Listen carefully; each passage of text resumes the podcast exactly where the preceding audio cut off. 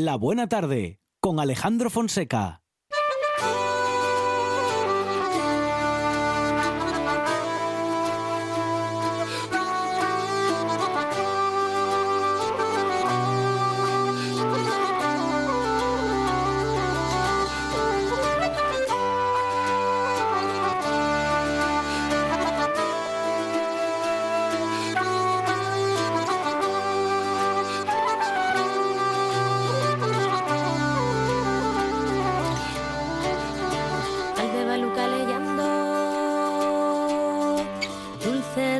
Soledad, horas que pasen descalces, sonrises, muertes na ciudad, alborada de algún brano, vives nun tiempo mellor, señal de unos huellos, güey, mira ese otro color, promesas eternas, caricos,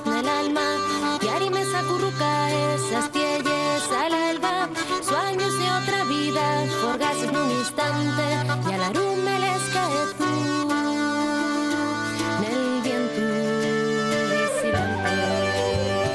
Seguimos recorriendo la historia de las mujeres en la historia mmm, cuya historia, valga la repetición, Lucía Fernández, merece ser contada.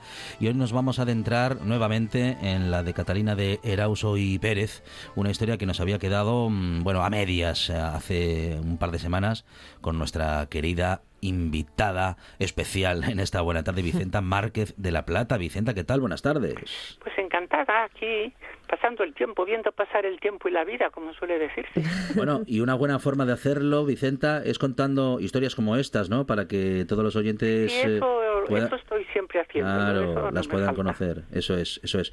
Bueno, eh, Vicenta, usted ya ha publicado todas estas historias, justamente así nos llega a nosotros a esta buena tarde, eh, la historia de tantas y tantas mujeres de las que hablamos con usted, bueno, de vez en cuando, ¿no? Y como decía, hace un par de semanas contábamos eh, eh, esa primera parte de la historia de Catalina de Erauso y claro, Pérez. Una cosa tan abigarrada que no hay manera de, mm, de hacerlo en una sola Eso es, una, una mujer que como, que como tantas otras eh, tuvo que parecer un hombre para, bueno, en fin, para poder salir adelante, por decirlo, por así decirlo, Vicenta. Sí, pero lo hacía más bien por devoción, ¿sabes? Creo que le gustaba. Ella era un poco lo que necesitaba hacer, ¿no, Vicenta? Para, eh, sí, para era sobrevivir. aventurera, era arrojada, era mm, yo qué sé, le, gustaba la aventura, eh, jugar, jugar a las cartas, tratar de tú a los hombres y embarcarse en un barco, esperar eh, aventuras. Y esto, como de monja, como empezó, pues la verdad no, no, en fin, ya, ya vimos cómo ella había huido del convento y en un principio se, se dirigió a las Indias, a las Indias occidentales, que entonces se llamaba lo que hoy llamamos América, y se puso a trabajar en varios trabajos, eh, como sabía latín, pues de secretario, pero todo eso no le, no le convenció.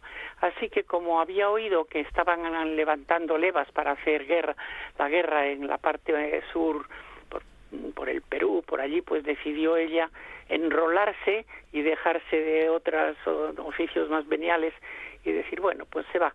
Y en vista de eso cambió de nombre, le pareció que tenía que ser un nombre un poquito más, más masculino y más hermoso, y se llamó Alonso Díaz y Ramírez de Guzmán, nada menos.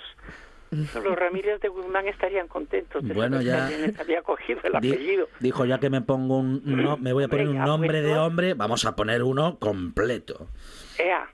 Así que se sentó plaza y se fue y se presentó y eh, su, antiguo patrón que tenía le había puesto una tienda fue y decidió recomprarla o sea lo que le habían pagado por por por enrolarse el hombre que había sido su patrón decidió devolver el dinero y que le soltaran le devolvieran su libertad pero eh, pero ella rechazó y con otros 1.600 hombres se marchó esta Catalina, que ya no se llama Catalina, ahora se llama Don Alonso se fue desde Lima hasta la Concepción en Perú con el resto de los otros que, se habían enrolado a pie 540 leguas que son unos 700 kilómetros cargada con su con su correspondiente equipo.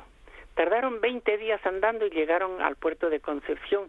Y allí en Concepción corrían gran peligro los pocos que había, los pocos españoles que habían sujetando aquella frontera y lo que más falta les hacía era una compañía de soldados que les vinieran a ayudar a defender el puesto. Así que tan contentos se vieron cuando llegaron estos estos nuevos eh, soldados que el mismo gobernador le mandó a su secretario particular para que los recibiera. Ahora resulta que este secretario particular se llamaba Miguel de Erauso y este Miguel de Erauso, ¡ay! ¿Qué, qué, cosas tiene la vida? Era el hermano mayor de Catalina. Ajá. Oh. Anda, anda. Qué coincidencias. Claro, eh, de hecho él no la conocía porque él era el hermano mayor y Catalina era la pequeña y no la él, cuando este Miguel ya era un hombre, esta Catalina tenía dos años. ¿Y no la, no la reconoció? No, porque como luego ella la metieron en el convento a los seis años, este Miguel Claro. ya no estaba en su casa. Claro, y luego el cambio Entonces, fue aunque- tan grande que ya no la reconocía, claro. Nada, nada. Y como ella iba con otro nombre, ella sí se dio cuenta que Miguel de Erauso era su hermano, Ujú. pero no dijo ni pío. Claro. No fuera él a descubrir que era mujer y la mandaran de vuelta a casa. Y Pero dijo, una, "Ah, no, una historia de no gui- voy". una historia de novela. Esto es mm, como una novela de ficción, pero vamos, Sí, pero una absolutamente novela real. porque Sí, lo ves sí. en una novela y no te lo. Claro. Que se vaya a encontrar con su hermano en otro continente, en una ciudad lejos del mundanal ruido, es que es increíble. Pero en fin, ella no se dio a conocer a su hermano Miguel y este al saber que ella era, porque eh, no le dijo que era su hermana, pero sí que era de, del lugar- del mismo lugar donde había nacido él. Dijo, ah, pues un, un, un colega, por decirlo así, y pidió al gobernador que el soldado Alonso Ramírez de Guzmán se quedase en Concepción, pues como su ayudante. El, gobernador no estuvo muy de acuerdo, pero como era su secretario particular, en fin, le dio le dio el capricho, por decirlo así, y dejó a su hermano como ayudante del hermano, pero sin que él, sin que el hermano mayor se lo, se lo supiera. Todo pasó re- relativamente bien. Los, os- los otros soldados se fueron a Picaibí, que era un sitio bastante asqueroso, por decirlo así, donde le- se lleva, estaban todos los días pegándose con los indios salvajes, y este se quedó con su hermano.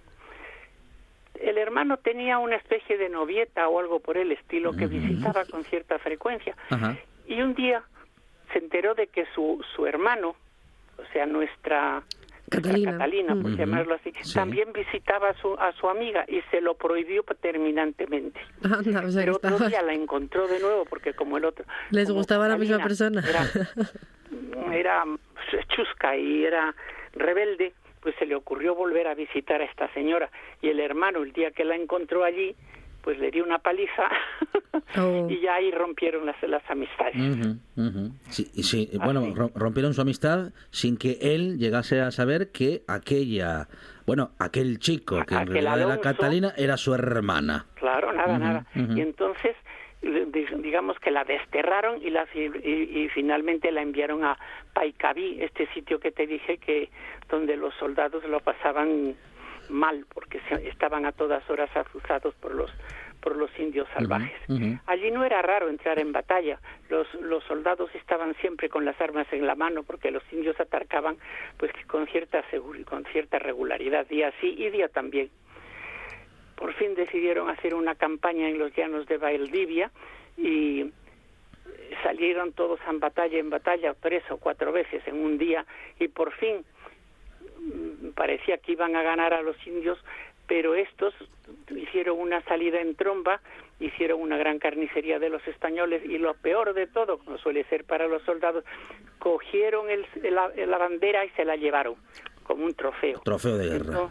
Entonces. Alonso Díaz y Ramírez de Guzmán, con otro señor suyo, amigo suyo, o, compañero, por decirlo así, salieron detrás del de la bandera. El, el amigo cayó muerto por el camino y este gravemente herido logró coger la bandera y volver con ella.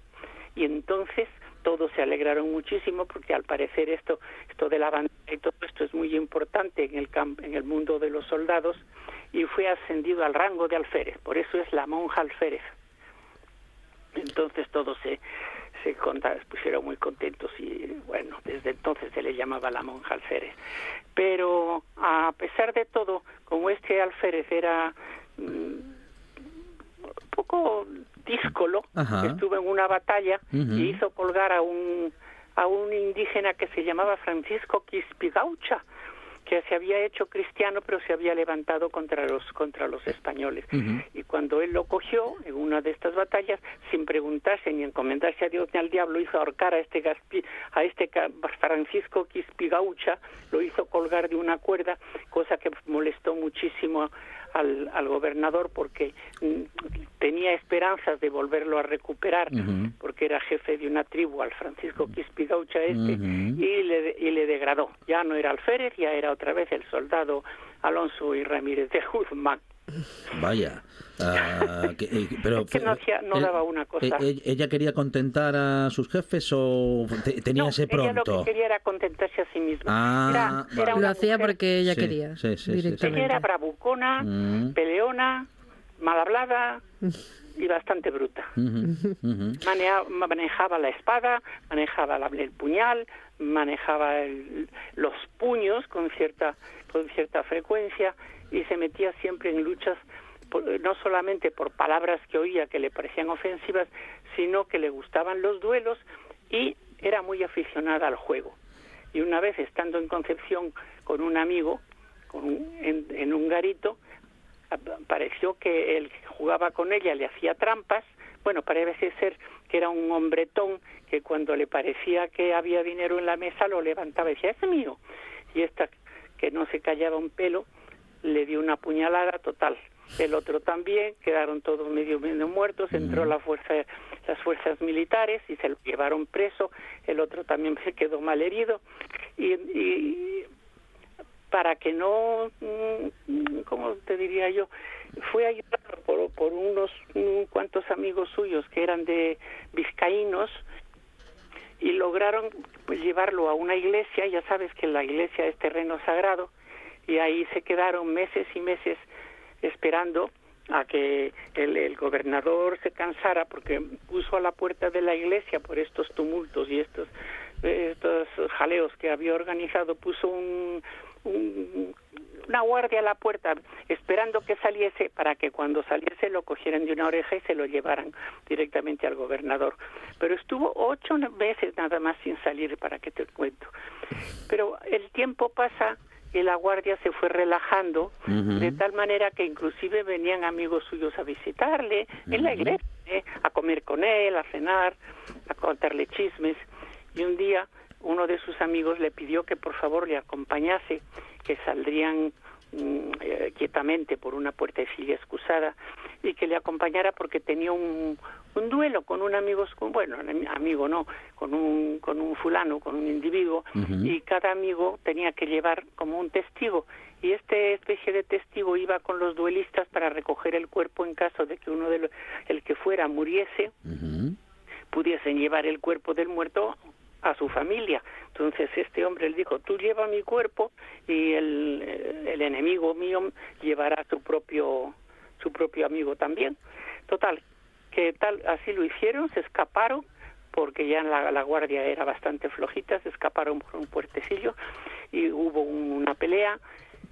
Terminaron peleando los cuatro porque el, el enemigo de, de este chico, de este amigo suyo, cayó muerto, pero entró en la pelea el amigo, no quería dejarle el cuerpo allí. Total, que los amigos cayeron muertos y quedaron, no, los que peleaban quedaron muertos y los que sobrevivieron eran los amigos. Y Que iban y el- de, los que iban de apoyo. Cla- Claro, los que iban de apoyo, los que iban a, a coger los cuerpos de los muertos, se quedaron vivos y empezaron a pelear entre ellos, que no les venía ni les iba, y ni sabían quién era el otro. Y entonces nuestra Catalina eh, sintió en medio de la oscuridad que había pinchado y atravesado un cuerpo. Y entonces este cuerpo cayó al suelo y dijo, me has matado, confesión, quiero un sacerdote, me- quiero salvar mi alma, confesión, confesión. Y entonces dijo, ¿quién soy? Y era su hermano, Miguel. Oh, Imagínate. mató, mató a su propio hermano. Vaya. Lo mató a su hermano en un duelo sin saber que era él. Pero vamos a ver, hay que coger la historia de esta mujer y hacer una película. Es que es Vicenta. increíble. Increíble, increíble, impresionante. Memorias de esta mujer y dijo así eh, literalmente, el capitán Miguel de Erauso, y yo quedé atónito y pedía voces a él, confesión, confesión, y fui corriendo a San Francisco y le envié dos religiosos para que, confesa, para que confesaran a los que no habían muerto. O sea que en la pelea murieron tres hombres, incluyendo al hermano de Catalina. Y Catalina no le dijo a nadie después de que muriera Miguel que era su hermano. Por No. mucho, por- Sí, aunque fuera en- diciendo que era un hombre.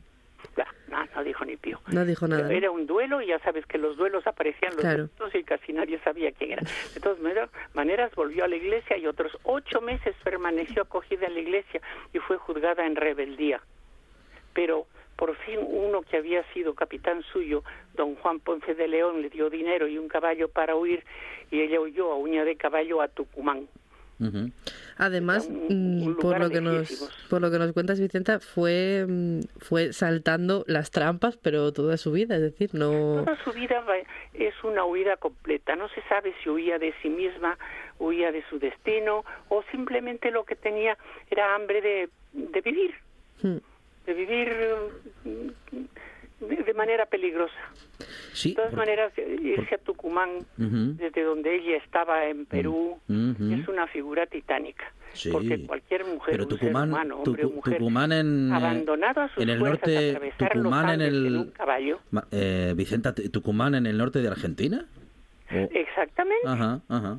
O Sí, sea sí, que sí. tu- tuvo que atravesar, como si dijéramos, todo el altiplano de Claro, Bolivia. mm, impresionante, sí, sí, sí, sí. Y eso a caballo, eso sola, y eso a caballo. dinero, a caballo.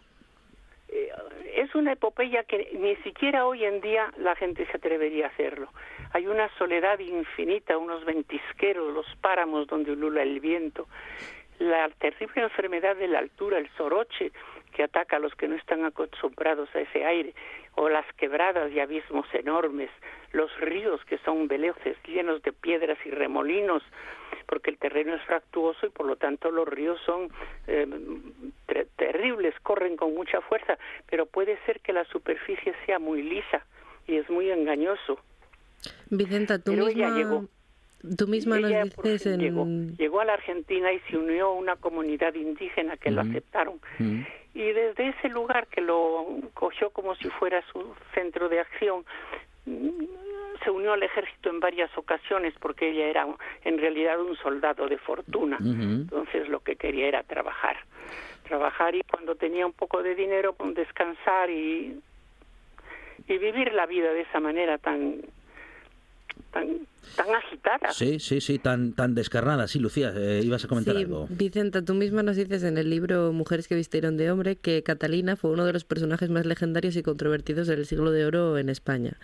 Y mm, como toda buena historia y todo buen personaje como, como ha sido Catalina de Erauso, lamentablemente tienen un final. ¿Cómo fue este final de, de Catalina?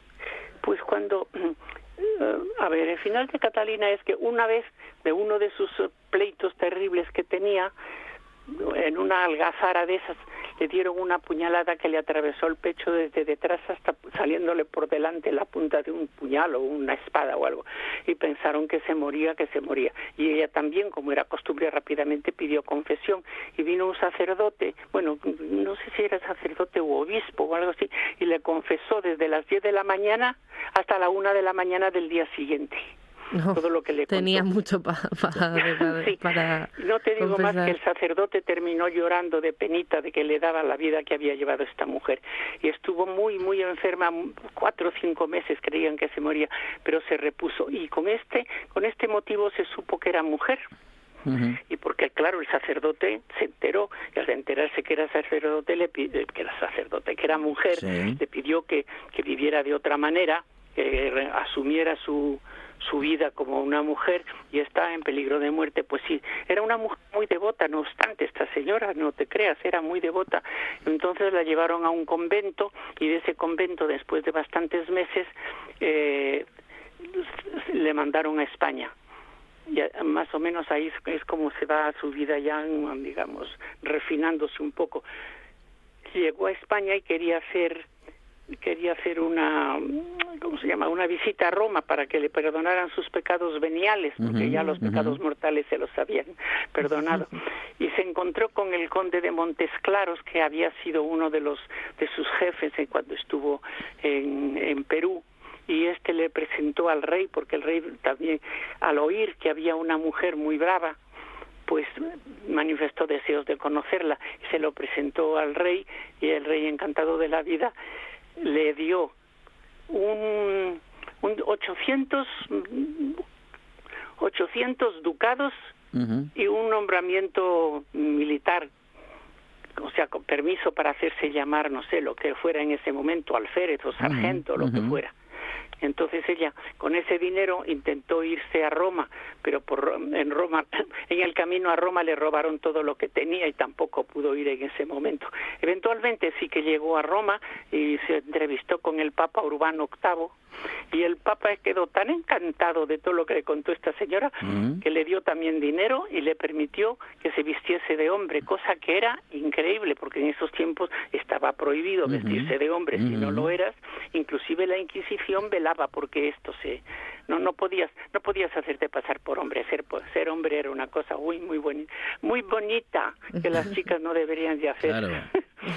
Entonces, ah, luego se, después de todo ello ella se volvió a Sudamérica porque la vida en Europa le parecía muy aburrida y se hizo lo que llamaban trajinería, que era como si dijéramos transportes, y llevaba transportes de un lado a otro en mula. Y vivió hasta los 58 años en que se enfermó y ya finalmente murió.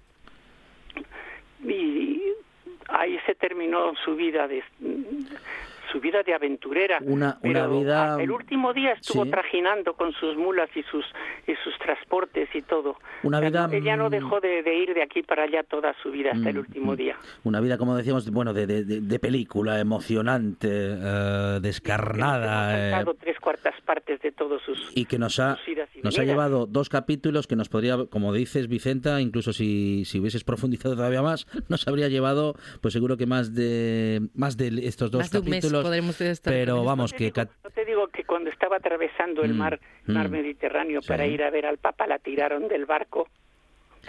o sea, no se murió de milagro. ¿Tú te imaginas a una persona que le tiren del barco por peleón? Qué fortaleza la de Catalina de Erauso y Pérez, vida que hemos conocido gracias al relato de Vicenta Márquez de La Plata. Vicenta, como siempre, un lujo para nosotros y un verdadero placer. Un lujo simpáticos y agradables y me gusta mucho hablar con vosotros. Vicenta, muchísimas gracias. Un abrazo. Un saludo agradable. Y hasta aquí nuestro programa de hoy. Hoy tenemos menos tiempo porque, claro, tenemos fútbol, estamos en RPA y todo lo que pasa en Asturias sucede y se escucha en RPA. Nos despedimos, pero hasta mañana. Mañana más buena tarde y más Radio Lucía. Gracias. Adiós.